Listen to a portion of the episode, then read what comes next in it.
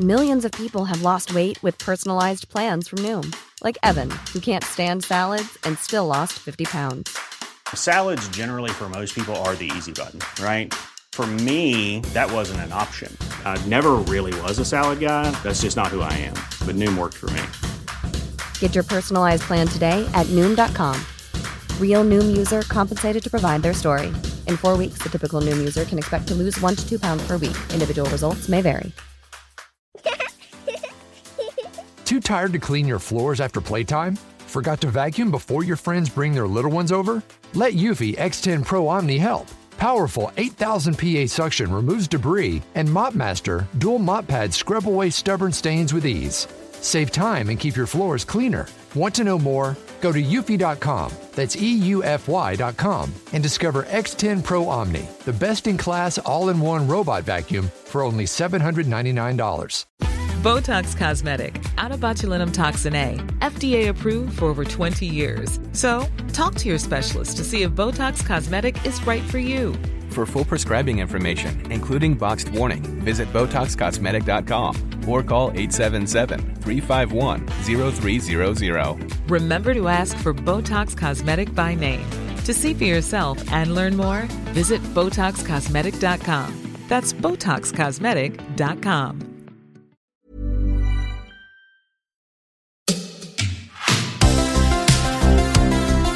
Hej och välkomna eh, till dagens avsnitt av Denk och Berns. Idag, Denke, vad ska vi prata om? Nej, vi, ska, vi, ska, vi ska prata min bok, min första bok. Exakt. Klockor, eh, modeller, märken, nörderier. Ja, Kul. Ska vi liksom stolpa igenom den från start till mål? Eller ja var- men vi tänkte att vi skulle ta ett avsnitt om respektive kapitel och så liksom prata om det som vi skriver om. Som en liten introduktion till ja, klockor, modeller, märken och nörderiet. Nörderier? Sådär. Men eh, kanske på ett sätt som är lite mer, ska man säga, vi diskuterar oss fram Ja. lite. Det här kan ju bli lite eh, som ett eh, sommarprat nästan. Eller som en sån här uh, ljudboksuppläsning inför sommarlyssningen. Ja, men det är jag har gjort redan med den här boken. Den finns ju faktiskt inläst. Som en ljudbok? Ja. Ja. Eh, Men jag tänker att det kan vara kul kanske att få även din take på det. Mm. Plus att nu är det ju faktiskt några år sedan den här boken skrevs. Mm. Jag har inte eh, uppdaterat någonting. Vi ska ju uppdatera. Det ska ju komma en ny utgåva ja. Vi håller på, faktiskt på att göra det. Men Mm. ehm, jag tänker att det, det, kan vara, det kan vara kul att prata om det som vi skriver om i boken. För jag vet att väldigt många, speciellt kanske de som är lite nyare i den här hobbyn, eh, har jag har fått ganska mycket uppskattning för boken, vilket jag tycker är roligt. Eh, men också, men, och, och, och då faktiskt från folk som är lite nya i klockintresset. Sådär. Så tänkte jag så här, eller vi tänkte att, att det kan ju vara ganska, kanske, kanske lite sympatiskt att eh, tillsammans diskutera oss igenom detta praktverk. Mm. Ja, men det är jätteroligt. Det är faktiskt kul att prata om det man eh, har läst om, eller läst i boken, Ja. eller kommer läsa. Ja. Så jag tycker det är jättebra. Det gör att man eh, får lite andra perspektiv på det. Ja. Mm. Eh, så att eh, jag tror väl att dagens avsnitt då så ska vi väl prata om armbandsurets historia. Börja från början helt enkelt. Det från, ta Ja. från scratch. Eh, Men det, det börjar väl... eh, Jag tänker så här, armbandsurets historia börjar ju inte som ett armbandsur, utan Nej, det börjar det- långt tidigare. själva armbandsuret är ju kort historia. Ja, det är kort historia. Um, men vi tar ett men, större, ett större omtag. Ja, men ska, ska, hur, hur långt tillbaka ska vi gå då? Ja, men jag vet inte. Vad hände, vad hände innan klockorna? Fanns det tid innan klockor? Oj, vilken, vilken filosofisk fråga. Ja, det där var faktiskt... Fanns det tid det innan där var nästan lite jobbigt. Ja. Eh, nej, men jag tänker väl att eh, man kan väl börja hur man börjar mäta tid. Mm. För att, att tid har funnits, det kan vi ju vara överens om. Ja, Nu sitter säkert någon fysiker och bara, ja, ja, tid är bara något vi riktigt. hittar på. något ja. att hitta på. Är tid en social konstruktion? Mm. Är det det? Ja, säger jag. Eller är det absolut? Eh, det finns ju väldigt mycket så här filosofiska tankar omkring tid. Om det finns Kan vi framtid. inte börja där lite då? Ja, men nu kan vi, det här Ja. kan man flumma ganska mycket om. Ja, vi gör- vi gör finns, det, finns det framtid och dåtid eller finns det bara nu? Finns Mm. det bara just nu? Jag kan tänka att tid är, om inte absolut, så i varje fall så är ju tid högst rejält. Med tanke på att allting vi gör, äh, bara för att vi blir äldre, Just det. Um, vi, Några blir äldre. Ja. och vi- vissa har ju till och med blivit ganska gamla. Jag tänker på dig Fredrik. Eh, Men jag tänker så här att, att, tid, att behovet av att mäta tid är väl ganska eh, centralt. För jag menar, du vill ju veta, du behöver ju mäta tiden på något sätt för att till exempel så här, veta när du ska dra upp dina lökar ur jorden. Eller skörda dina rädisor eller stoppa ner ett frö i jorden. Nej men det kan ju vara, det, alltså, även, även för jättelänge sedan, alltså typ, för att jättelänge sedan på typ stenåldern så kan det ju varit praktiskt att mäta tiden på något sätt eller veta ungefär, till exempel så här, när solen står som högst ska vi ses och kasta spjut på mammutar. Exakt så. Typ så, tänker jag. Jo. Eh, Och då är det klart att om det behovet finns, det behovet finns ju, eller? Eh, exakt. Jag tänker så här. Eh, viss typ av tid mäts ju av sig själv i naturen. Vi pratar om månader när man ser liksom månen går från full till ny och så vidare och tillbaka. Eh, vi pratar om dygn, liksom ljusa delen och mörka delen. Vi pratar om årstider och så. Det är ju en del av tidsmätningen, eh, att det finns. Eh, det som jag tycker att klockan, armbandsdjuret, gör, det är att hacka ner den här eh, dygnet i mindre delar. Eh, för att, att vi ses när det är ljust ute, det behöver ingen klocka för. Men om vi ses klockan 8.30, då behöver en klocka. Så att det är när man börjar bli lite mer exakt i, i, i, under en dag som det handlar om, tycker jag. Och det börjar man ju bli ungefär, tror jag. Vad jag har lyckats eh, så här, Ja, här forska, blir- nu, får, du- forska nu får du utbilda mig här. Det här blir Ja, roligt. nej, men, Mm. Man börjar väl någonstans sådär kanske 3500 år före Kristus. Ja. Ja, så börjar man väl hålla på lite grann med obelisker och solur. Är Obelisker eh, tidsmätning? Jag har inte riktigt förstått det. Jag tänker att det är... det, finns ju de som påstår att... Ska vi prata Stonehenge? Ja, just det. Ja. Ja, just det. Nej, alltså, jo, men man, man gjorde väl, det man, det man började göra var väl att ta fram olika typer av, av liksom, sätt att kunna få någon sorts, liksom, ta solens rörelse över himlavalvet.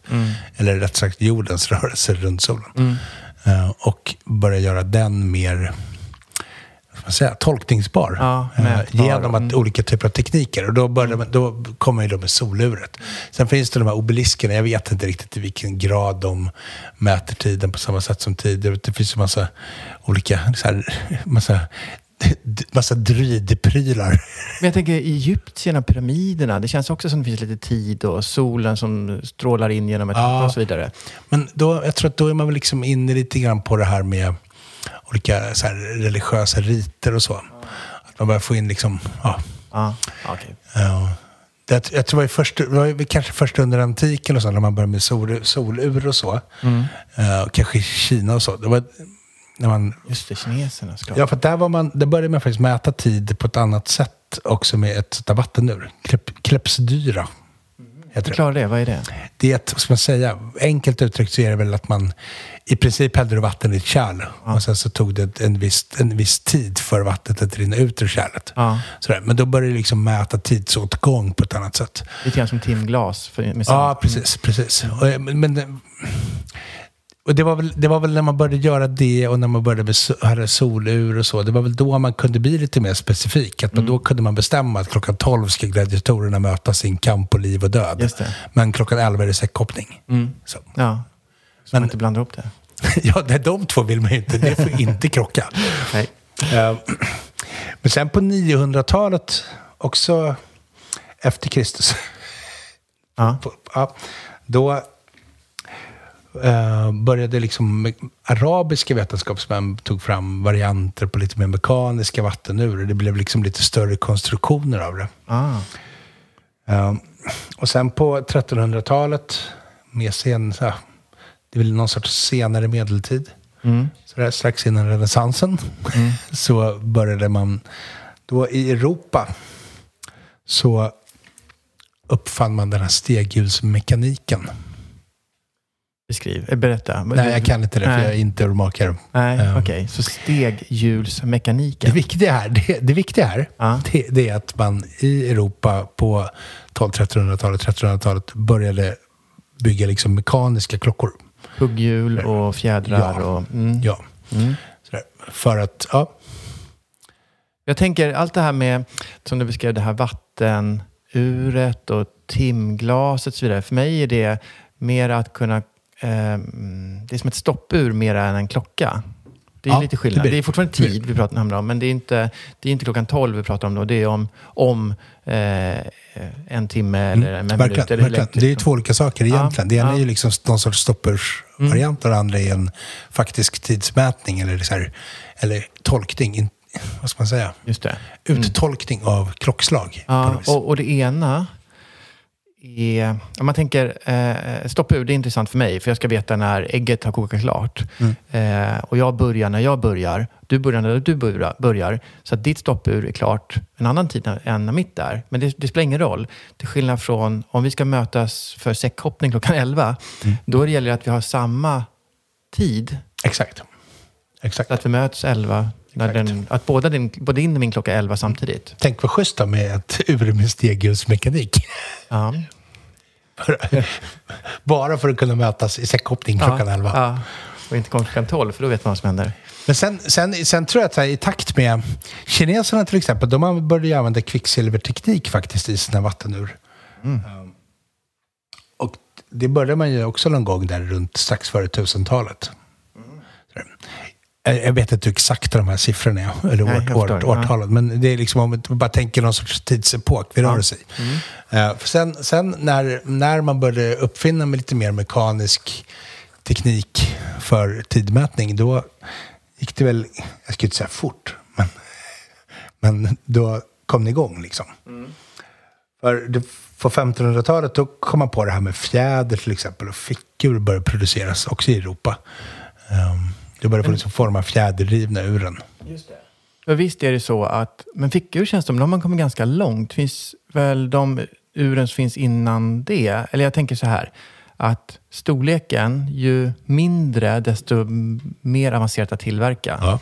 Så ett fickur är svårare att tillverka än ett väggur. Ett, och sen kanske väggur och sådana här, vad heter det, bordsur och... Ja, ja, de, alltså de måste vara lite enklare för det är större eh, Uh, delar. ja, men för, för sen på 1600-talet då kom det här med pendel och spiral och balans och så i. Ah, så det, okej. Det Pendel är ju, det är ju golvuren det ja. Ja. Men det är, väl- det är väl så här också att det, det är ju inte liksom en så här solklar, jätteenkel uppmarsch Nej, mot nej, armbandsuret. okej. Utan det är ju så här, som, som i all teknisk innovation och all teknisk utveckling, att man provar olika saker och förfinas och någon kommer på någonting. Och sådär. Det, här mellanmänskliga utbytet av idéer och teknik som har varit så framgångsrikt genom världshistorien. Fantastiskt. Ja. Är det nu jag får säga att det inte är en statlig kommitté som uppfann Ah, det är drivet av andra urverket. krafter. Mm. Nej, det är drivet av den spontana interaktionen mellan, mellan människor Mm. och intellekt. Det man ska komma ihåg kanske, tänk, en grej som jag brukar tänka på, eller som jag, prat, jag tror jag pratat om det förut också, det är ju faktiskt det här att, att urmakare back in the days var ju en, eh, ett hantverksyrke bland många andra hantverksyrken. Eh, Just Det- det. Det var inte, det var inte en, en, ehm, eh, en serviceinrättning för en lyxprodukt. Nej, nej, exakt. Utan det var faktiskt så en, en, en, en kompetent urmakare som kan ta hand om en kyrkklocka till exempel var ju precis lika viktig att ha, eller bordsur hos de lite bättre bemedlade på bygden. Eh, var ju precis lika naturlig och viktig del i ett samhälls, samhällslivet som en hovslagare eller en tunnbindare eller en, Borstbindare, de en vet är. borstbindare. Du vet inte riktigt vad det är, men Eller de en svär vet vi. rackare. Eller en, ja. Nej, men exakt, det var, ett, var ett hantverk som var viktigt för att bygden skulle fungera. Ja. Och det här gör ju också så här att, att, att, att, att Schweiz har ju, det är ju först sista liksom hundra åren som Schweiz har blivit urlandet nummer ett. Ja. Alltså på, på 1600-talet till exempel så var ju Storbritannien var ju fantastiskt urmakarland sägs det. Ja. Men varför, ändra, varför blev just Schweiz så eh, urmakartätt? Alltså jag tror att det är en... Det, det finns ju lite historier om att urmakare i Europa under de här stora krigen som var på 1600-1700-talet och framförallt 1800-talet eh, gjorde att, att urmakar, urmakarna tillhörde ofta vissa folkgrupper och sådär. Eh, eller vissa religiösa tillhörigheter och så. så att man, Ah, okay. eh, det finns sorts mytisk beskrivning om hur alla urmakare i Europa flydde till de schweiziska alperna. Aha. Väldigt, och man- ska hårdra det väldigt hårt. Ah, ah, vilket ah. jag gjorde nu precis. Ja, jag förstår. Ehm, Okej. och sen, men sen har väl Schweiz, det finns liksom, det, det blev ett tradition i allting. Så, Mm. Det är klart att man, har väldigt många urmakare i ett land eller i en region så är det klart att då blir väl den regionen känd för sitt urmakeri. Klart. Precis som att man är väldigt duktig på att göra korv i Tyskland. Ja, eller öl. Eller öl. Ja, sant. Eh, ja, precis. Okej, Det kan jag också förstå att när det finns en viss koncentration av kunskapen så då, Ja. då växer det vidare såklart. Men vi hade ju till och med i Sverige hade vi också egen urtillverkning. Vi hade ju duktiga urmakare i Sverige också. Nu, kanske, inte- nu kanske man inte kan liksom överdriva och säga att Sverige har någon sån här exceptionell urmakartradition. Men du har ju, till exempel så har du ju Stjärnsunds manufakturer som anlades av Kristoffer Polhem. Ah, Eh, det var ju faktiskt där man gjorde... Men den, det var i Dalarna. ja. Där Kristoffer Polhem anlade ett så kallat, eller det hette ju då Stjärnsunds manufakturverk. Så att, och där på, på, Stjärn, på Stjärnsund, det var där man började tillverkningen av de här Mora, Mora-klockorna. ah, just det. Som är... Ja. Eh, Så att det finns liksom en lite så här högklassig urmakartradition i Sverige. Och det, var ju också, det har ju också urmakarskolan i Motala, vet, nu, nu heter väl någonting annat nu. Ja. Eh, Men eh, är ju också en, det låg väl i Borensberg förut. Mm, Men det är ju grannbyn. Så att Ja, det är som- grannbyn, ja. precis. Um, men där är urmakarskolan i Sverige ju fortfarande väldigt ansedd internationellt. Och eh, ja, urmakarna som kommer därifrån får ju ofta jobb direkt. Um, Så, så, att, så att det, det, det, det kryllar ju inte av urmakarskolor i världen heller. Nej, okej. Så, så nu är det väl lite ett här hantverkstradition som kanske är lite styvmoderligt behandlad i denna digitala tidsålder. Just det. Men Sverige har en fin tradition av det. Ja, intressant. Ja. Alltså, jag måste bara fråga, här ställer jag frågor som jag kanske inte tror att du kan svara på. Men Inte tror det? du, nej, inte tror du att vi har en ehm, att vi har, vi har en hög, mera, vad ska man säga, en, en bättre urmakarskola eller mer tradition av att ta fram duktiga urmakare än andra länder? Eh, nordiska länder eller europeiska länder eller länder i världen? Alltså sticker vi ut på våran urmakarskola eh, på det sättet? Med vår urmakarskola? Vet du, det vet jag faktiskt Nej. inte. Jag tror, ja, däremot så vet jag att i ett internationellt perspektiv så vet jag att urmakarskolan i Sverige har gott anseende. Ja, och då känns det som att då sticker vi ut. Det borde ju vara så. Men sen vet jag inte riktigt om vi sticker ut för att vi skulle vara särskilt mycket bättre än de andra urmakarskolorna i världen. Nej. Eller om vi sticker ut därför att det är ovanligt med urmakarskolor. Ja, att det finns få. Ja. För, jag, jag är liksom, för, för, för samtidigt, jag har ju inte hört talas om att det är aldrig någon som har sagt i, i Odense ligger en urmakarskola som är jättedålig. Nej, ja, i och för sig. Nej, sant. Så. Nej. Um, men det som är lite kul är väl att det finns en, en, en eh, internationellt erkänd urmakarskola i Sverige. Mm. När Schweiz och Japan är de två länder där man kanske gör, som har högst och bäst renommé. Ja, just det. Tänker jag. Kring. Kanske också Tyskland och Ja. kanske i viss mån Frankrike till och med. Mm. Men, men ehm, det gör väl att på det sättet är det ju väldigt roligt. Ehm, men jag tror också att det är så smalt så att det är inte riktigt som att ranka så här toppuniversitet i världen. Nej, okej.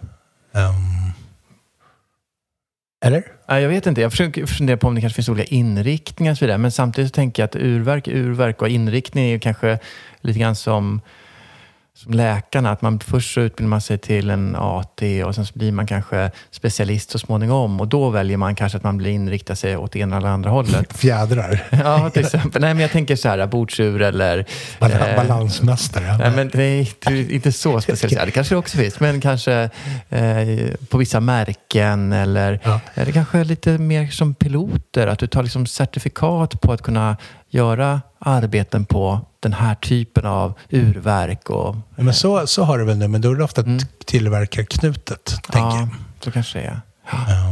Men sen finns det ju säkert, alltså, sen hör man ju ibland, vissa urmakare kan ju liksom benämnas som den specifika personen eller den Mm. är duktiga på det, just det märket. Eller Just så. det. Sådär. Är Eh, det gammalt och nytt och allt det här? Ja, exakt, exakt. Så att jag tror att det är mer kopplat till varumärken då, numera, Mm. eh, än vad det var Men jag tänker förut till exempel, så på, inte, för inte så länge sedan, men du har ju den här kvartskrisen. Nu, nu, sticker vi nu bryter vi kronologin här lite. Ja. Men, så var det ju en, fortfarande så att ett, en urmakare behövdes ju på den lokala orten därför att alla hade en klocka och den var mekanisk. Det fanns ju inte, det var ju ingen som använde batteriklockor förrän 1969, 70, 71. Så, utan då hade man ju mekaniska ur och det var ju det man fick. Man fick ett mekaniskt ur när man konfirmerade sig, typ. Ja. Ehm, och sen var det ju det du hade. Ja. Och, då, det, och det behövde ju re, re, så regelbunden service och det behövde köpas någonstans och det behövde nytt armband och så. Så därför så, det är väl därför också det finns gamla urmakarbutiker eller urmakerier i så gott som varenda svensk småstad. Varenda samhälle finns det ju. Så här, någon gammal urmakar. Ja. Så. Men grejen är ju också då att i, i, tack vare eller trots, eller hur man nu väljer att säga på det, den här kvartskrisen så blev det, det, det vart ju inte så hett längre med, med mekaniska klockor efter den, att kvartsuren kom. Och det gör väl också att, tittar du på urmakarna i Sverige idag så är ju det, medelåldern är ganska hög hos de som driver och äger urmakerier. Och det är inte alltid så lätt kanske att få någon som kan ta, ta stafettpinnen. Om man tänker efter, rent logiskt, så är det jättekonstigt att det finns kvar mekaniska klockor. Om du har en kvartsklocka som är billigare att producera, den håller tiden bättre, eh, service och underhåll är mycket enklare och billigare, man byter kanske ut moduler och så vidare. Eh, och så väljer ändå eh, väljer vi ändå att hålla kvar den gamla tekniken, i det gamla och, liksom, och värdesätta det gamla. Fast tekniken går ju framåt. Där man tänker på andra, det är klart att folk kan tycka om veteranbilar, men det är inte det vi kör till vardags. Men här sitter vi och kör våra gamla mekaniska klockor Ja. eh, till Ja, vardags. visst, absolut. nyproducerade Ja, mekaniska verkligen. klockor. Det är Verkligen. faktiskt jättekonstigt när man tänker på det rent hur utvecklingen av, Mm. av produkterna har sett ut. För det är också så att armbandsuret har ju en ganska kort historia. Ja. Eh, För jag menar, mäta tid har vi gjort länge. Ja. Men sen så på... Sen finns det ju lite olika bud kring när den första armbandsuren kom. Men det man kan vara säker på det är ju att armbandsur var ju i första hand någonting för tjejer. Ja, just det. Det här har du nämnt någon gång. Ja, ja intressant. Mm. Eh, Det, armbandsuret, och jag tror ju också om man ska vara lite slarvig så skulle man kunna säga att, eller det är inte så slarvigt, det är lite logiskt, men tänker på de här smyckes... Från början så var ju liksom armbandsur ett en form av smycke och de som gjorde armbandsur åt damer då, det var ju ofta företag som jobbade, eller urmakare eller juvelerare som, som gjorde liksom smycken. Så att där har du ju också den naturliga kopplingen mellan, smyckes, smyckes, eh, mellan smycken och klockor. Eh, att det var ofta samma personer. Eller samma, liksom, Mm, man gjorde under samma tak. Cartier till exempel. Ja. Ehm, och så finns det lite olika bud på när de första, första liksom armbandsuren dök upp. Uh, en, ett sånt där, en sånt här tidigt armbandsur, det var ju Napoleons syster, Caroline Bonaparte. De fick ett armbandsur av Breguet. Eller köpte, eller så. Det var ju någon gång typ 1810. Sådär. Är det det första kända? Nej, det, ja, ja, eh, ja, det har ju varit det. Men det, det finns lite belägg för att det kanske fanns armbandsur av någon form redan på sådär 1600-talet i Storbritannien.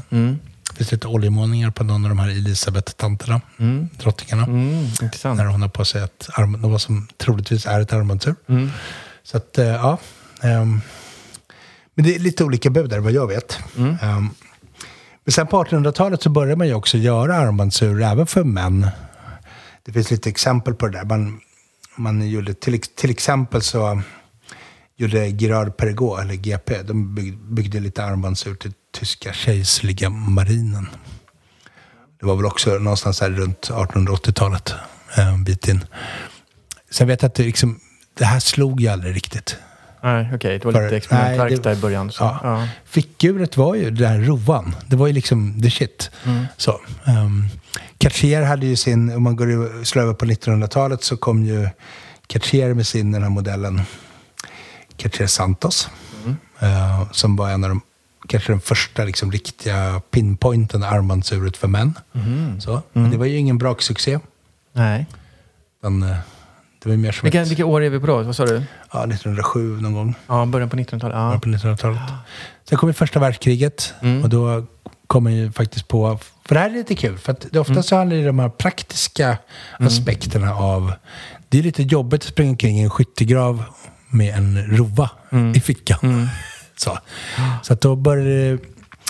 Finns lite så här, men, men det också, det finns som sagt, det är ingen, det är ingen så här rät historia. Men, men det finns lite belägg för att man någonstans började göra eh, framförallt under första världskriget, så att man började göra, ta fickur och gö- montera det på, svetsa ihop det, löda ihop det med, på, på någon sorts klykor som man sen kunde fästa ett armband på. Det har jag sett. Jag har till och med sett moderna sådana lösningar där man kan göra om sin morfars gamla fickur till ett armbandsur som går att bära. Alltså, För att kunna använda dem. Och ofta sitter de sådär lite grann vridet. Eftersom du vill inte ha kronan. Kronan är ju oftast klockan 12 på ett fickur. Och så sätter du då klockan 12 där kanske klockan 2 är normalt. Så att den liksom är lite vriden på, på bandet. så. Ehm, och att det finns då... Ja, just att man kan göra, på, göra om sina befintliga fickur eh, till, till bärbara klockor. Det tycker jag är lite roligt. Ja, verkligen. Och det måste ju varit samma tänk då. Ja, eh, som man ja, men gjorde så, i precis, precis. Mm. Men där har du ju också, tycker jag, en, en intressant aspekt på, på allt det här med utvecklingen av armbandsuret. Att, att du hade ju inte bara att du började liksom montera fast det på, på armband, utan du, hade, du har ju även liksom en annan utveckling också av material till exempel. Mm, För när du slutar ha det i fickan och börjar ha det på armen så då är det saker som är lite opraktiskt. Till exempel så är ju så här ur, urtavlor som tidigare var i emalj, Mm. blir ju lite så här jobbigt att ha. För de kan spricka och sådär. Eller vad, vad, är, vad, gör, vad är dåligt med emalj? Ja, emalj är ju liksom, alltså det är någon sorts porslin liksom. Ja. Typ. Det, blir ju, det är bara, ja, Den är för stöttålig liksom. både inte granatsplitter. Inte det minsta. Nej. Ehm, men då börjar man liksom gå över till urtavlor i stål man målade Mm. och plåt och härligt allt möjligt. sådär. Samma sak med glas. Mm. Det är också en sån här typisk grej. Mm. Det här glas, fönsterglaset som man tidigare använde. Byter man mot plastglas då? Plexiglas? Ja, eller? det gjorde man kanske inte redan under första världskriget, för plast kommer lite senare. Va?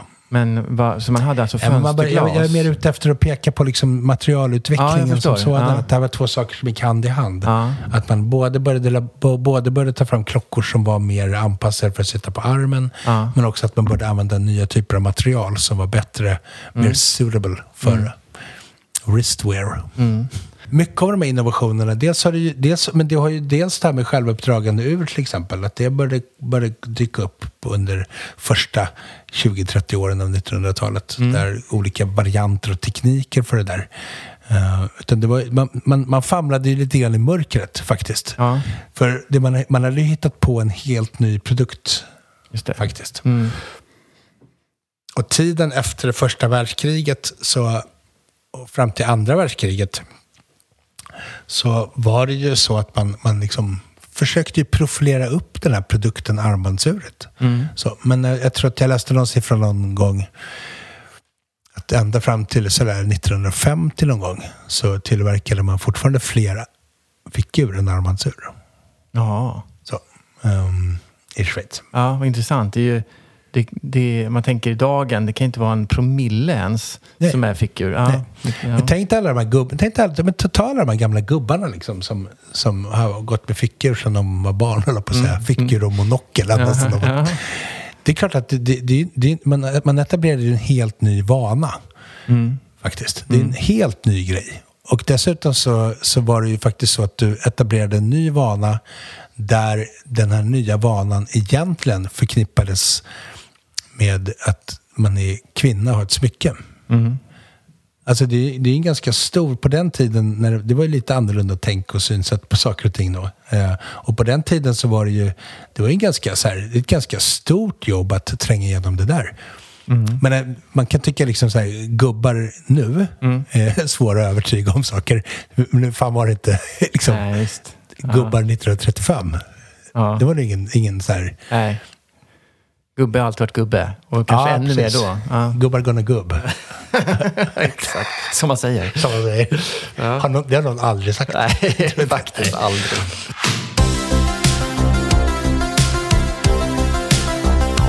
Okej, så vi är framme, vi är framme i mittemellan första och andra världskriget och nu har vi liksom hittat på, nu har vi kommit fram till produkten armbandsur. Ja. Men kan inte bara få göra en test på dig? Hur många olika typer av ur eller klockor kan du komma på, har det funnits då fram, fram till armbandsuret uppfunnit, uppfanns eh, genom historien? Vi har ju räknat upp ett antal här innan. Ja. Vi har pratat om kyrkklockan, Ja. Om du kallar det för- Bordsuret. bords och väggur, Ja. Reseur. resur. Ja. Eh, vi har ju pratat om fickur såklart. Ja. Eh, Smyckesul för damer. Ja. Vi var ju också inne och snudda på de här andra som solur och vatten och timglas och Ja. den typen av lite mera eh, naturur. Ja, natur, precis, naturur. Ja. Natur. Gud, Gud vad tråkigt. Göteborgska. sådär.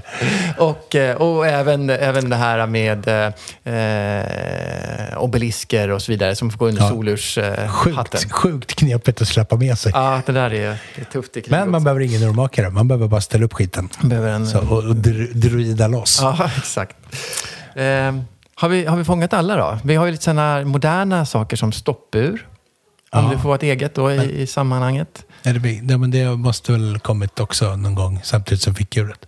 Ja, det är bara liksom en annan Det är teknik. Samma, samma sak fast, ja precis. ehm, Ja. tror jag. Jag vet ett ur som jag glömt. Det här som eh, eh, sjuksköterskorna har runt halsen. Eh, var det, som, min farmor hade sån här, en, istället för fickur så hade hon liksom ett, en, som ett Ja. halsband med en liten klocka på. Just det, din Ja. farmor. Men då är det länge sedan. Ja. Din farmor. Ja. Eh, Nej, men jag tror, alltså, jag, men jag, är jag, tror, jag tror att sjuksköterskeur till exempel, där man tar runt halsen och så. För det här, det här är en ganska viktig del i, i utvecklingen av armbandsuret. Mm. För om man tittar tillbaks lite grann i tiden då, till någon gång så här 30-40-talet, så började man ju med armbandsuren, så började man i och med att man fick den här masskonsumtionsmarknaden, eller liksom, du började konsumera på ett annat sätt än vad man gjort tidigare. Så, och så hade du en helt ny produkt som du behövde liksom sälja in faktiskt till folk för att börja använda. Så började man ju hitta på olika sådär specialiserade grenar av klockanvändandet. Ja. Och det var här, det, är också liksom på 50-60-talet som det kommer de här klockorna som liksom vänder sig direkt till folk som är ingenjörer, utsätts för magnetism eller Dyker. Ja, dyker eller kör tåg eller liksom utforskar berg eller så. Och på den tiden så fanns det ju faktiskt folk som gjorde de här sakerna Ja. på riktigt. Och behövde verktygen. Ja. Ja. Det, var, det var praktiskt med en klocka som tålde mer magnetism. Därför Mm. att du rörde dig i industrimiljöer där det var en, helt annan typ av magnetism än nu. Liksom. Mm, just det. Um, att, så att, och Det då, flög över tidszoner och så vidare. Ja, exakt. Och jag tror väl att, framtiden. jag, jag tror väl liksom att sjuksköterskeklocka är väl liksom ett led i det. Att man Mm. breddar, att man hittar liksom målgrupper för, sin, för konsumenter. Mm. Ja. Ja, ja, ja, precis. Eh, Och att det var därför liksom man specialiserade upp olika klockor Mm. för olika ändamål, tänker jag. Mm. Um, Men jag tror, att vi har, jag tror att vi har prickat de flesta som finns. Vi har säkert glömt någon. ja, Får det väl, får väl be någon eh, lyssnare eh, rapportera in. Ja, man får, man får, man, jag tror man också ska se på det här lite grann som en så här principiell utveckling och diskussion kring det. För att menar, det, det, är, det är väldigt ont om... Jag, jag, har, jag har ju skrivit ett par böcker om klockor. Eh, där jag tittat på just armbandsurens historia och klockors historia och så. Det, det är inte så där otroligt solklart. Det är inte riktigt så tydligt och enkelt som det är i varumärkenas egna storytelling. Man kan säkert tycka annorlunda, men, men min bild av det är att det var ganska... Schweiz var väldigt bra på att locka till sig urmakare. Man hade väldigt många lokala manufakturer som, med folk som satt och gjorde klockor och olika delar av ur i Schweiz eh, och i gränsområdena runt Frankrike, Tyskland och där man hade liksom massor med duktigt folk. Det fick en, fick, man fick en koncentration där. Eh, vilket gjorde att Schweiz kunde liksom profilera sig som det. Man ska också- komma ihåg att USA var en gigantisk klocktillverkare eller urtillverkare under 40-talet. Nej, men det, det är ju inte riktigt så att, att, att storytellingen som vi får till livs från olika urtillverkare är alltid 100% överensstämmande med verkligheten. Det var ganska rörigt i Schweiz, som man sa. Eh, med väldigt många olika tillverkare. Och tillverkare i Schweiz på liksom 1800-talet eller början på 1900-talet. Det var ju ofta liksom ett, kanske tre, fyra urmakare, någon lärling och någon hantverkare som satt och gjorde klockor eh, i någon liten by. Så, Det var liksom det som var. Och så, så hade de sitt eget varumärke på, därför att de hette en hette någonting. Skröder eller Nils eller Mm. Jonsson eller något. så, här, så stämplade man det på klockan. Det var liksom inte svårare än så. Ja.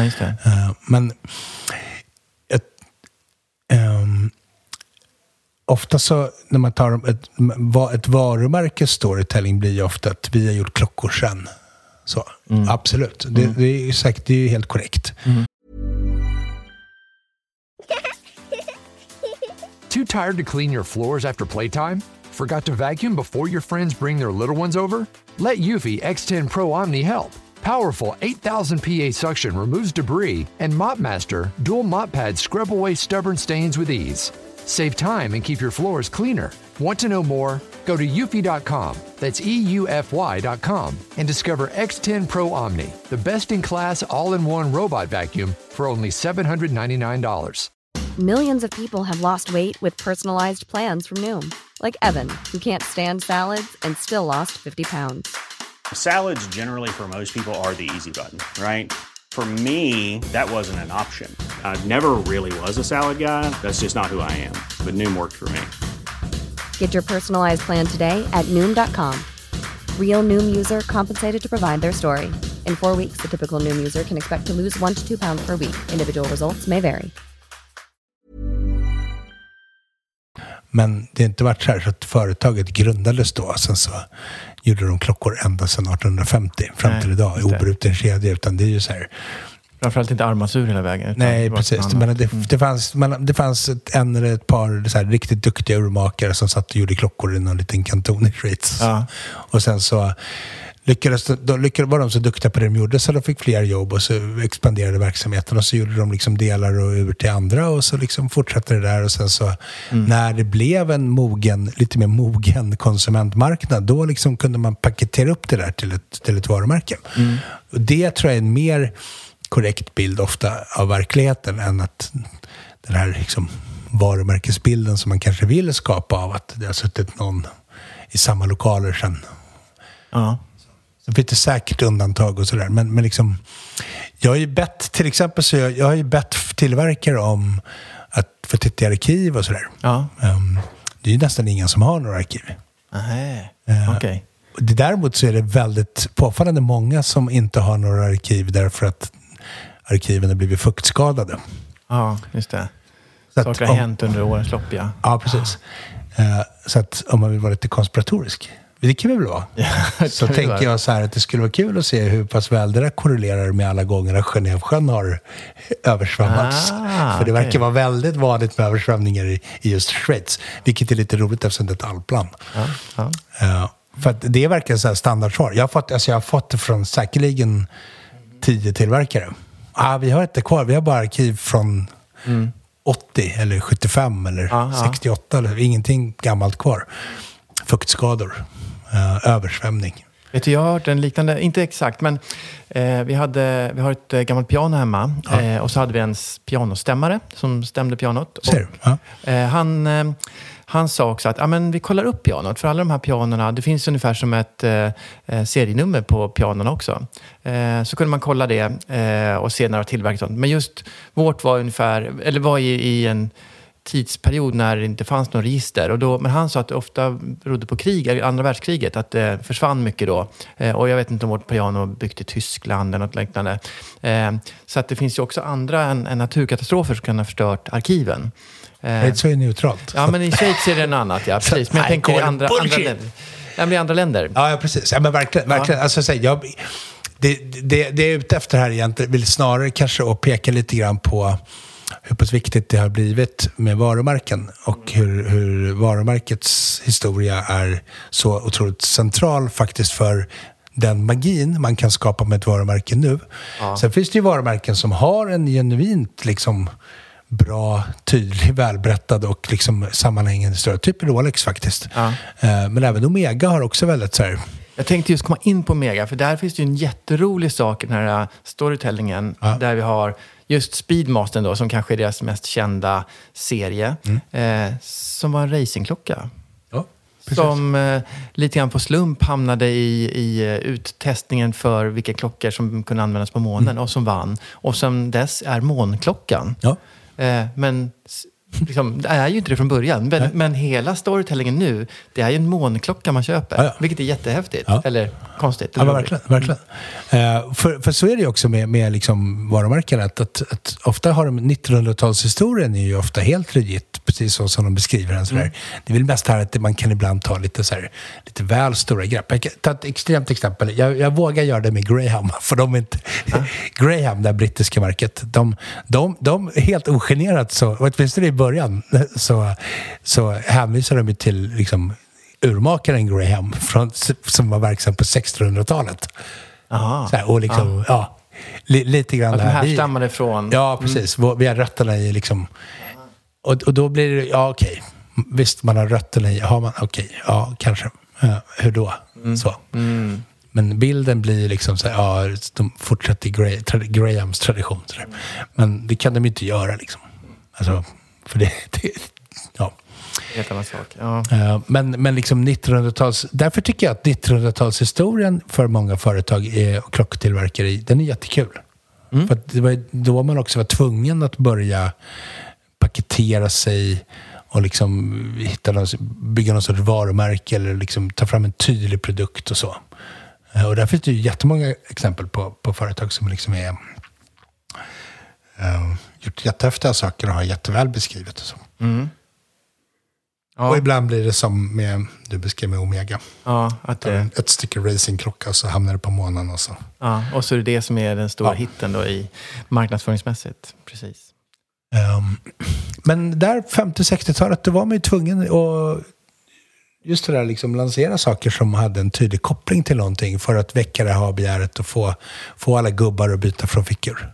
Så. Men det var ju också, ja, och det är ju tydligt, för man hängde det inte bara på eh, praktisk användning som till exempel om du jobbade på järnväg eller dök eller flög, utan det var ju också att du hängde den på olika kändisar eller du hängde det i olika eh, race, alltså racing igen då, man Ja, tar, det. det finns ju flera märken som, som tycker om att identifiera sig med, med olika typer av bilsportstävlingar och sådär.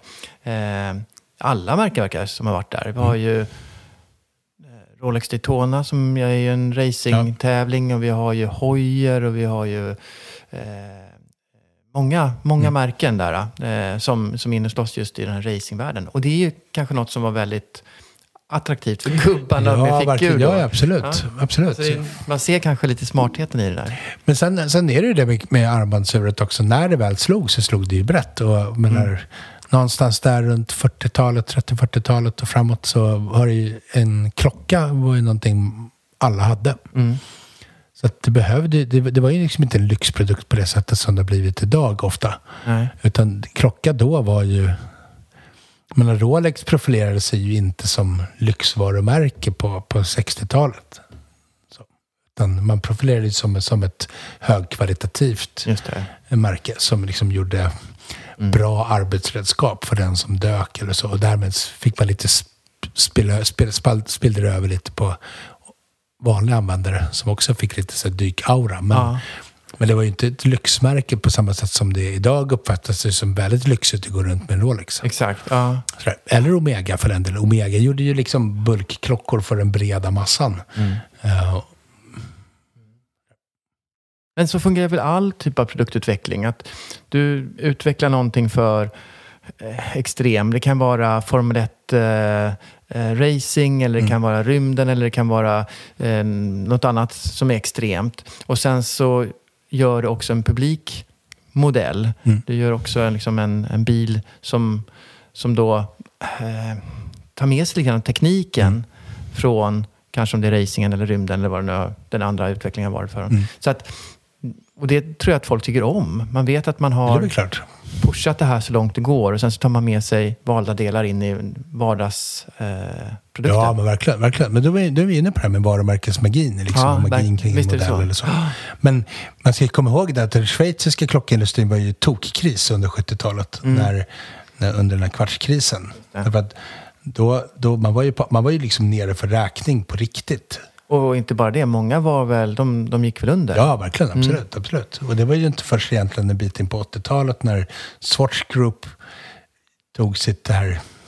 eller det som sen blev Swatch Group, när man började liksom samla ihop alla de här små tillverkarna och små eh, mindre liksom manufakturerna och industrierna och trycka ihop dem till ett bolag eller till en organisation och börja hitta de här liksom traditionella industrieffektiviseringarna. Det var väl då som man började kunna bemöta liksom den här kvartskrisen. Men också i som att, att man gjorde man väldigt mycket egna batteriklockor, kvartsklockor på 80-talet.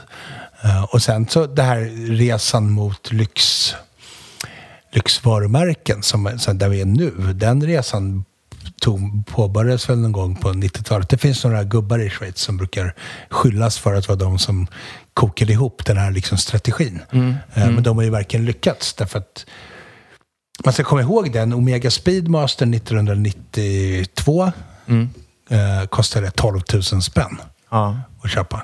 Vilket eh, var, så jävla mycket pengar var det inte då. Nej. Faktiskt. Nej. Nu kostar den vadå, 80 eller någonting. Eh, så att jag tror... Mm, sant. Samma sak också. ehm, man säljer ju, om jag har fattat det rätt, jag, så är det nog så att man säljer färre klockor från Schweiz idag än vad man gjorde för på 90-talet. Ah, antal eh, Ja, exemplar. i antal Ja. Mm. enheter, men man tjänar mer pengar på de man säljer. Um, spelar inte stor roll om det är, men, men vikt, poängen är att man tjänar mer pengar på det man säljer, därför att man tar högre marginaler och man tjänar Ja. mer, man har profilerat sig, men det är en lyxmarknad som Ja. man rör sig på. Vilket man inte gjorde 83 Nej. eller 67. Sådär. Sen finns det ju alltid lyxtillverkare även i liksom, klart att du kunde ha köpt liksom fina Patek och klockor och sådär som har varit lite det bästa av det bästa. Men, men, eh, men det här bredare upscalingen av Nej, men precis. armbandsuret. Exakt, tar man bort de här, exakt. Det kom ju ett antal. Eh, vi har ju Royal Oaken i början på 70-talet och eh, Nautilusen och, och Ja. Vacherons 222. De här, det var ju lyxklockor som kom under kvartskrisen eller strax efter på några av dem. Eh, men, men bortsett från dem då så, eh, så var det ju för senare som det blev en lyxprofilering på klockorna på det Mm. Ja. sättet. Ja. Och lite ironiskt tycker jag ändå är att det som fick, det, det som man, om man ska vara, om man ska dra lite så här hisnande generaliseringar, vilket är roligt, så kan man ju säga att det var faktiskt eh, 83 någon gång och sen liksom introduktionen av, av Swatch, av Pop Swatch. Det var där, då fick man ju sin första riktigt stora succé. Liksom. Men det var ju, det var faktiskt den eh, liksom, resan som började där som la lite grunden till den lyxindustri vi ser idag. Det räddade Schweizers klockindustri. Att man tog fram den här Swatch-klockan med ett visst antal komponenter och, och lyckades göra liksom en, eh, en poppig trendgrej av det. Vilket man lyckades fantastiskt väl med. Så, så att eh, alla ni som sitter med era lyxiga, vräkiga klockor idag, det var simpla plastklockor som fick Tack vare. Tack vare... Nej, så kan man inte säga. Men lite åt det hållet faktiskt. Det, man, tycker- det man kan ta med det är kanske att det här med Swatch Group, de får ju ibland, ibland lite skit så för att de är stora och eh, dundrar på och kör sitt eget race. Sådär. Eh, eh, men att de också har bidragit till eh, att många märken har överlevt. Ja, det är väl det verkligen. viktiga i det. Verkligen.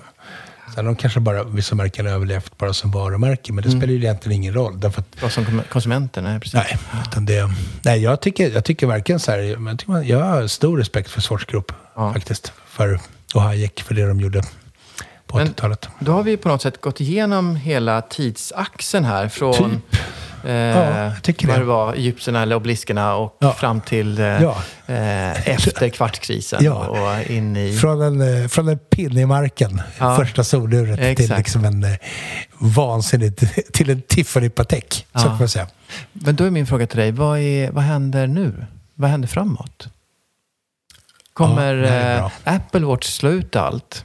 Precis. Eller kommer det bli som kvartskrisen att ja, det blir en liten dipp men det kanske då kommer tillbaka ännu starkare med mekaniska klockor? Får jag, får, jag, får, jag, får, jag, får jag tre minuter typ? Och Ja, du bara, får en, vi tittar in i din spåkula. Ja. Lyssna på din... Ja. ja, för jag, jag har varit inne på det här förut. Mm. Jag tror att sättet att se på klockor har förändrats. Sådär. Det finns gubbar som oss som tycker att mekanisk klocka wow. Och som tycker att det är skithäftigt. Mm. Och det är helt naturligt, det ska vara så. Vi, kommer, fortsätta, vi kommer tycka det resten av livet. Ja. Eh, Men jag tror att de klocktillverkare som kommer, kommer, som ska överleva framåt, tror jag måste liksom profilera sig på två sätt. Nu, nu hårdrar jag det nog kopiöst, Ja. men jag gör det. Ja. Det är kul. Det ena är att antingen gå på att upprätthålla liksom den här lyxaccessoaren. Så. Jag vet inte hur det kommer gå eller så. Men, men, och det, jag tror också att det är därför man ser väldigt många tillverkare som stappar upp år efter år efter år efter år och blir lyxigare, lyxigare, lyxigare och alla siktar mot samma sak. Liksom. Eh, från märken som Tag Heuer som har varit väldigt styvmodigt sedda. Uh, sett som riktigt tråkiga svennebananklockor, får man säga så utan att någon blir kränkt. Ja. Eh, men, men om jag bara tar någon sorts allmän, allmän uppfattning. Har ju höjt sina priser och kliver och gör bättre och bättre klockor och kliver närmare och närmare samma segment som alla vill ligga i. Alla vill sälja liksom övre premium eller liksom på gränsen till lyx. Så. Ja. Ja. Eh, Breitling är ett jättebra exempel. Från att varit, de har verkligen liksom gått från att vara Breitling till att vara, eh, vilja vara ett liksom mycket lyxigare märke än vad man kanske upplevt som förut. Så det här Breitling var ju nästan lite folkligt ett tag. Beror på vilken stad man bodde i. Ja, beroende på vilken stad. Skönt att vi bara levererar fördom efter fördom. Men jag tror så här, ett, ett sätt att överleva som klockmärke det är att bli lyxigare och bättre. Ja.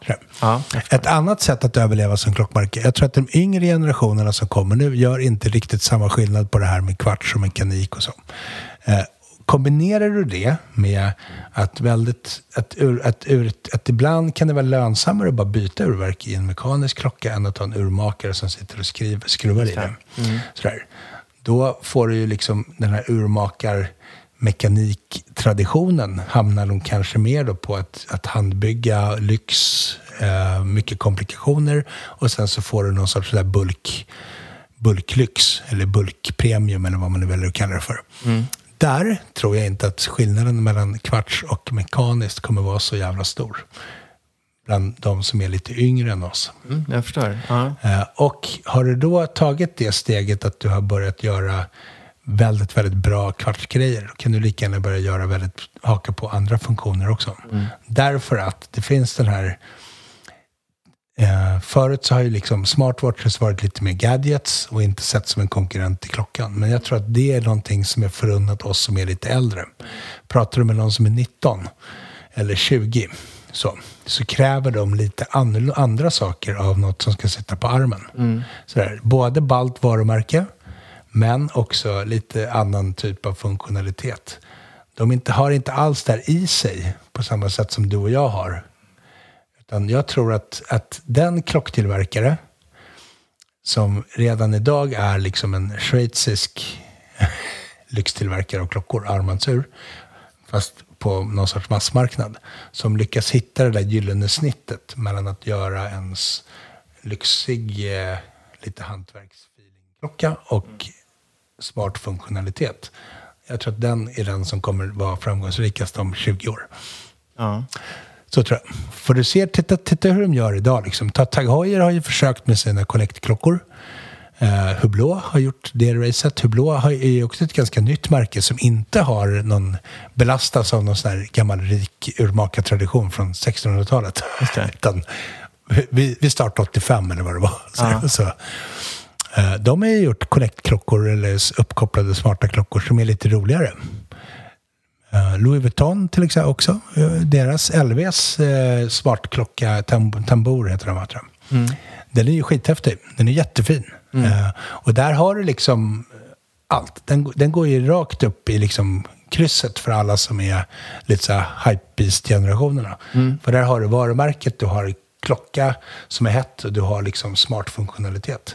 Så, eh, jag tror att det är där man kommer landa. Ja, Rolex borde låta Tudor testflyga med en eh, smartwatch. Ja, just det. Jag har sagt förut, jag har sagt det i fem år säkert. Men Ja. jag kommer fortsätta. Ja. ja, intressant. Själv då, vad tror du? Jag vet inte. Jag, jag vill ju tro att den här statusmarkören fortfarande kommer vara en mekanisk klocka från något anrikt märke. Eh, sen kanske vilket märke, det kan säkert förändras. Det går ju lite grann i Eh, vissa perioder är något märke lite mera rätt och andra perioder är något. Så att, vilket märke vågar jag inte säga. Säkert något av dem som är stora redan nu. Kommer hålla kvar. Eh, men samtidigt så tittar man på allt annat runt omkring en. Eh, vi kan titta på bilar. Eh, helt plötsligt så är elbil helt okej. Okay. Mot förut var det någon sorts fjantig experimentverkstad.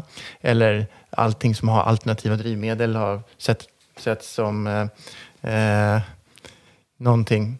Samma sak med telefoner och att det är liksom integrerat. Det känns som tekniken blir så självklar när vi väl har klivit över tröskeln. Mm. Och då kan jag också fundera på om det är så att vi lite grann krampaktigt håller oss kvar vid våra eh, mekaniska ur, precis som om vi hade haft gamla veteranbilar eller eh, vägghängda telefoner eller vad som helst. Att mm. vi lite grann är eh, motståndare till framtiden i, mm. i, i de här mekaniska uren. Så att jag, ena, ena sidan av mig tänker att eh, mekaniska ur kommer alltid finnas någon form av markör eller någon sån eh, signalvärdet på det. Och å andra sidan känner då att det där är något som kommer fasas ut och försvinna bort mm. och vara liksom för, förknippat till de, de samlarna och de som bara minns hur det var förr, personerna och kanske inte den nya publiken. Ja, men jag kan tänka att du, jag fattar vad du menar, men jag mm. tänker att det är lite, lite svart. Det är klart det är lite svart, men det kanske är... Jag tror inte att det handlar om...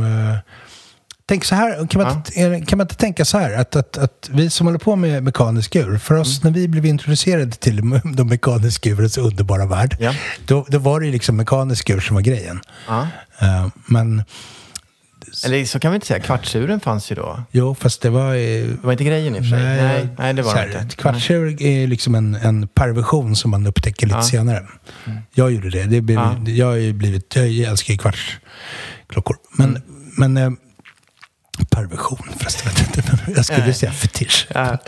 Ja. Vilket kanske inte nödvändigtvis skulle vara bättre. Nej, nej. Uh, nej men det jag menar är mer att, att, att vi, vi, kommer ju hålla på med det. Jag kan ju se tjusningen med liksom vintersklockor på sånt sätt. Så här, ungefär som man kan gilla konst eller whatever. Uh, ja, och jag tänker att, att den marknaden tror inte jag kommer försvinna. Jag tror inte att det är där som är liksom, det är inte där skon klämmer. Klock, det här genuina klockintresset där man liksom gillar armbandsur och klockor på, för allt vad tygen håller.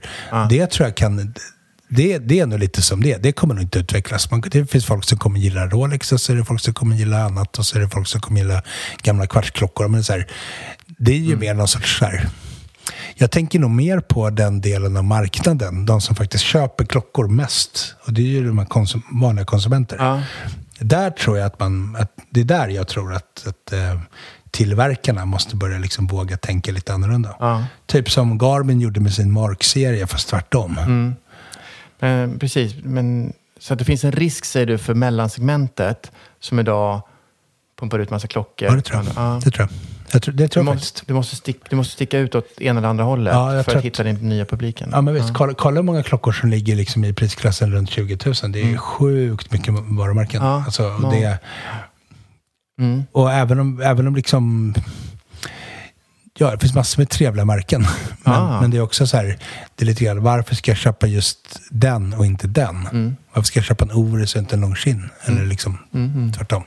Så, så att de som, vissa märken kan ju säkert lyckas ta sig ur det där, så, uh, den, ska man den, den, ta sig från den hyllan och lägga sig på hyllan över. Ah. Men, men jag tror att det jag tror inte det är busenkelt. Nej, nej, jag håller med. Och jag tror att då måste det till något mer. Liksom.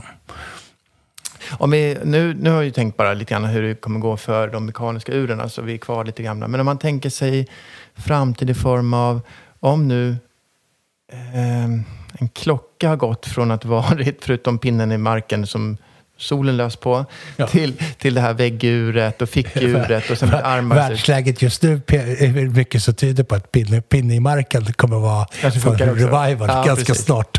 Det var sant. Nej, men jag tänker, kan man, kan man sådär spåna och gissa om framtidens produktutveckling då? Vad blir nästa eh, steg? För faktum är att det här, som vi tycker har funnits jättelänge med armasur, har inte funnits så himla ja. länge. Det är inte så många år. Eh, och Eh, det kanske är dags för nästa steg, vad nu det blir. När du tänker istället för klocka? Men då är det, det, det finns bara smarta klockor. Men jag säger inte istället för klockan. Jag ställer istället för att bära klockan på armen. Det kanske är mobiltelefonens klocka som slår ut den. Eller det kanske är något helt annat. Det var så jag tänkte. I, Ja. i solglasögats eh, lins så ser du klockan eller vad som helst. Att det finns andra saker som konkurrerar ut eh, eh, armbandsuret eh, oavsett tekniken. Om du Jo, fast då är det okej. men då, då ja, ja, precis. Jag tror ju, men face it. Ja. Det, armbandsur, det, det är ju en jävla återvändsgränd. alltså, Ja. okej, det, man kan ta det hit, Ja. så här, men Ja. inte så mycket längre. Om, för då blir det Exakt. något annat. Då blir det, exakt, det Så. är det jag menar. På. Ja. Ja. Och det är det jag menar med att, det- och det ser man ju också på, på det är därför man liksom, ja, det, det, ja, det är en lyxprodukt. Mm. Från att vara nödvändigt till att vara en lyxprodukt. Och sen så tänker man så här, okej, det, det, är en, det är en gadget. Det är mycket mer än bara att mäta tid. Det är Ja. liksom allting. Så, att, så att jag tror väl att så här, någonstans så är klock, klockbranschen är ju på det sättet rökt. Det var, nu är det du som är svart. Ja, nu är det jag som är svart. Jag blev det när jag pratade om soler och atomvinter. Ja, men, ja, men, ja, men, så här, klock, klock, klockbranschen är rökt. Det för, för man, har, man kan inte förbättra sin produkt mer. Och mycket av de nyheterna som kommer så här, ja, det är ju ganska sökt. Ja, huvudfjäder, silikon, ja, okej, ja, det är ju bra. Men så här, do we really care? Mm, nej. Nej. Eh, vad har vi kvar då? Liksom? Ja, men då finns det ju bara det som jag var inne på förut. Det är antingen gå mot ännu mer lyx. Mm. Vi har på riktigt fyra gnomer som sitter i, liksom, nere i norra Tyskland eller i Schweiz och, och liksom hand, handjuckar en fantastisk klocka med hundratals olika komplikationer som kostar fyra miljoner. Så här, det, det är lyx. Väldigt. På riktigt. Eller en svensk kille som sitter och gör en klocka själv. Ja, eller tjej. Eller tjej. Andra steget är ju då, så här, då måste man upprätthålla intresset för den andra bulken. Och där tror, det är därför jag tror att man måste börja så här, göra mer smarta grejer. Sjö Sandström kanske inte var så jävla fel ute med sin den här eh, Bofors-klockan. Nej. Där man liksom klickar upp locket och så Ja, var det liksom ja. digital enhet Under, under. meka- Så, alltså, det, är den typen av knasinnovationer. Mm. Så. Um, nu tror jag kanske just den lösningen är lite grann så här det Tomas och Pantera. Mm. Så här, balt, men... Ja. Eh, Men reverson och så vidare, det är också liksom... Ja. ja. Ja, men det är bra. Vi ser eh, var vi landar i det här. För det, det kan ju också... Vi, vi tror ju att allting kommer stå still. Alltså man, man har svårt att acceptera att saker kommer förändras. Ja. men, intellektuellt så vet vi det, men känslan är att ja, men nu har vi nått fram. Det är det här som är målet och här kommer vi vara resten av ja. världshistorien.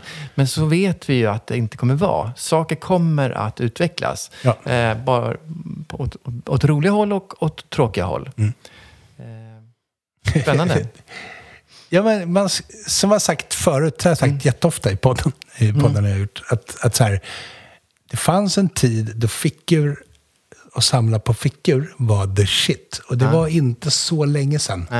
Så nu är det ingen som samlar på fickor. Nej. Bortsett från att jag försöker pumpa upp det ibland. så här, med blandat resultat. Men, och det är samma sak. Det all, alla liksom... Det går i trender. Det är så här... Och ibland slås det ut av tekniken, ibland slås det ut av mode. Ja, ja. Men där tänker, det är det jag lite grann tänker där då. Klockor är lite grann så här vägs ände. Du måste, så det, är f- om man liksom inte lyckas etablera det som en jättenödvändig produkt, vilket det inte är, så, så måste du liksom hela tiden nischa upp det. Ja. Du måste upprätthålla intresset och sådär. Om det hade varit en grej som alla behövde, som på 50-60-talet, du behövde en mekanisk klocka, då hade du alltid kunnat hitta en nisch. För du vet att du kommer sälja ett visst antal miljoner eller miljarder klockor varje år, därför att alla behöver en. Mm. Lite grann som mobiltelefonmarknaden nu. Alla har en mobiltelefon. Alla vill ha en. Här. Eh, och då, då, kan man liksom, då, då kan du etablera dig som mobiltelefontillverkare och så kan du liksom... Så, klock, klockor är, det är en hype-produkt liksom. Låter ju jätteneggig. Ja, lite. Ja. Men Lite, bara, det- Fast bara jag inte låter bitter, för det är jag inte. nej. Tvärtom, jag känner mig taggad och... Men jag tror att det kommer hända något eh, i det här som kanske inte är det vi tror. Ehm, att tro att man kan förutspå framtiden genom att titta bakåt, det är lite för enkelt. Jag tror att det som kommer ske, det kommer vara liksom en ny sväng i det hela. Ja. Eh, som kommer göra att det gamla nya känns mossigt. Ja. Inte att smartklockan blir smartare, eh, utan det kanske är något helt annat. Det är det. Chip. Ja, men eller, eller linsen i solglasögat eller vad Ja, som helst. absolut. Eh, att, att det blir som ett nytt, nytt kapitel i, Ja. i utvecklingen. Eh, en, en ny kvartskris på något sätt för kanske smartklockans kvartskris, Ja. om du förstår vad jag menar. Kanske, kanske är det så att den schweiziska klockindustrin gapar efter för mycket. Ja, Kan det vara så? Ja. Om, man inte, om, man, om man inte tillsammans med det här eh, varumärkeshöjandet och liksom lyx... Mm. Om, man inte, om man inte tillsammans med det också eh, har någon sorts innovationslust och gör någonting nytt. Alltså, då menar jag verkligen på allvar någonting mer än en silikonfjäder i en klocka. För Ja. så här, Som jag sa förut, do we really care? Nej, Nej. Det, jag tror faktiskt väldigt få gör det. Så här. Men jag tror att då måste de hitta någonting nytt. Och då, då är det nog bara smart eller lyx. Extrem Ja. lyx eller smart. Man kan gå. Liksom. Eller pumpa hypen. ja. Ja, Kommer för mycket skit för det här. ja, det är bra. Det är Nej, kul. det kommer bli- Spännande, men, Ja. men eh, jag tycker, jag kommer ju inte utvecklas. Jag kommer hålla kvar i Ja, mina ja, gamla det- det- det- verkligen, verkligen. Jag är körd. Ja, det är samma, samma med mig. Vi är ju tvärrökta. Vi är röktare än klockbranschen. Ja. Så, så länge det finns gamla gubbar så är det lugnt. Ja. Men vi dör ju ut till slut. Precis, Eh, men du kan se det positiva. Ni, när ni gamla gubbar dör, då fylls det på med nya gamla gubbar, sådana som mig, som är lite yngre. Ah, det är bara, Så att det blir bara liksom- månader bakom. Ja, Ja. Det, kommer, det finns alltid en ny generation gubbar som är redo att ta sig an så här stora problem, Mm. som till exempel båtar som kör fast i Suezkanalen. ja. ja, men intressant. Ja, eh, exakt. Det kanske, det kanske inte är... Ja, vi, vi kanske pausar där i våra spådom om framtiden. Det ser deprimerad ut, Fredrik. Nej, jag, Förlåt. jag tänker att eh, vi kan sitta och gissa massor åt höger och Ja, vänster. men det är kul. Det är roligt. Det är roligt. Ja. Eh, men... men eh, Vi får väl lägga in den disclaimern också. Vi sitter ju bara och gissar som alla andra. Vi Våra gissningar är inte bättre än någon annans. Nej. Uh, det vi bara... Ja. Vi hoppas att ni har blivit En del, av, underhållna. en, del, en, del, en del av att gå igenom eh, klockans historia är ju att eh, filosofera lite grann om... Verkligen. verkligen.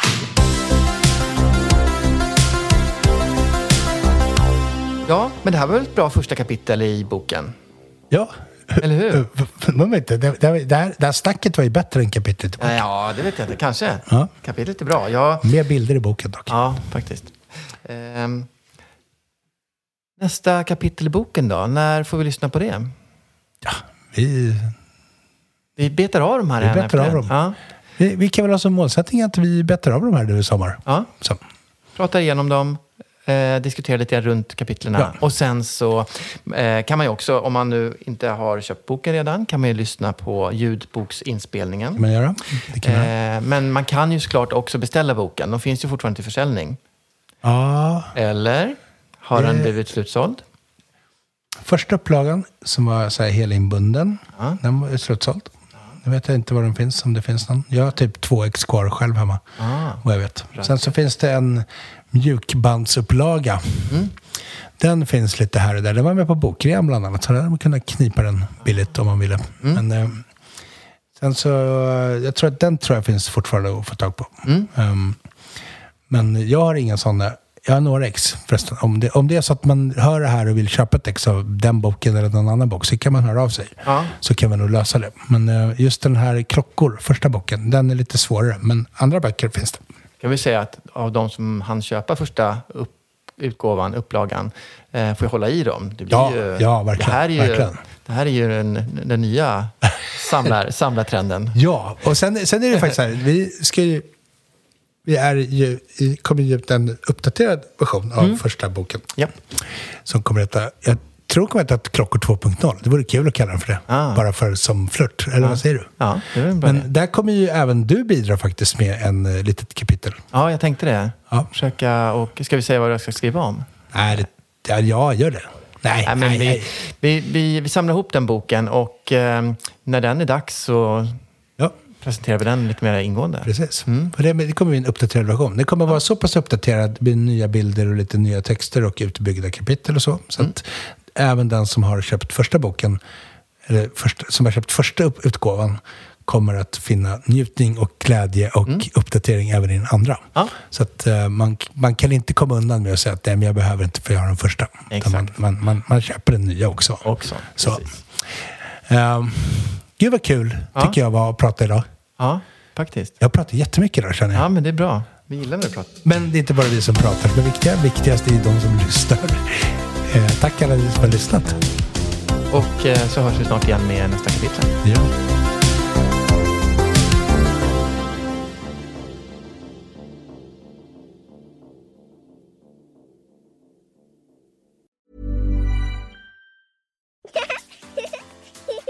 Too tired to clean your floors after playtime? Forgot to vacuum before your friends bring their little ones over? Let Eufy X10 Pro Omni help. Powerful 8000 PA suction removes debris, and MopMaster dual mop pads scrub away stubborn stains with ease. Save time and keep your floors cleaner. Want to know more? Go to eufy.com, that's EUFY.com, and discover X10 Pro Omni, the best in class all in one robot vacuum for only $799.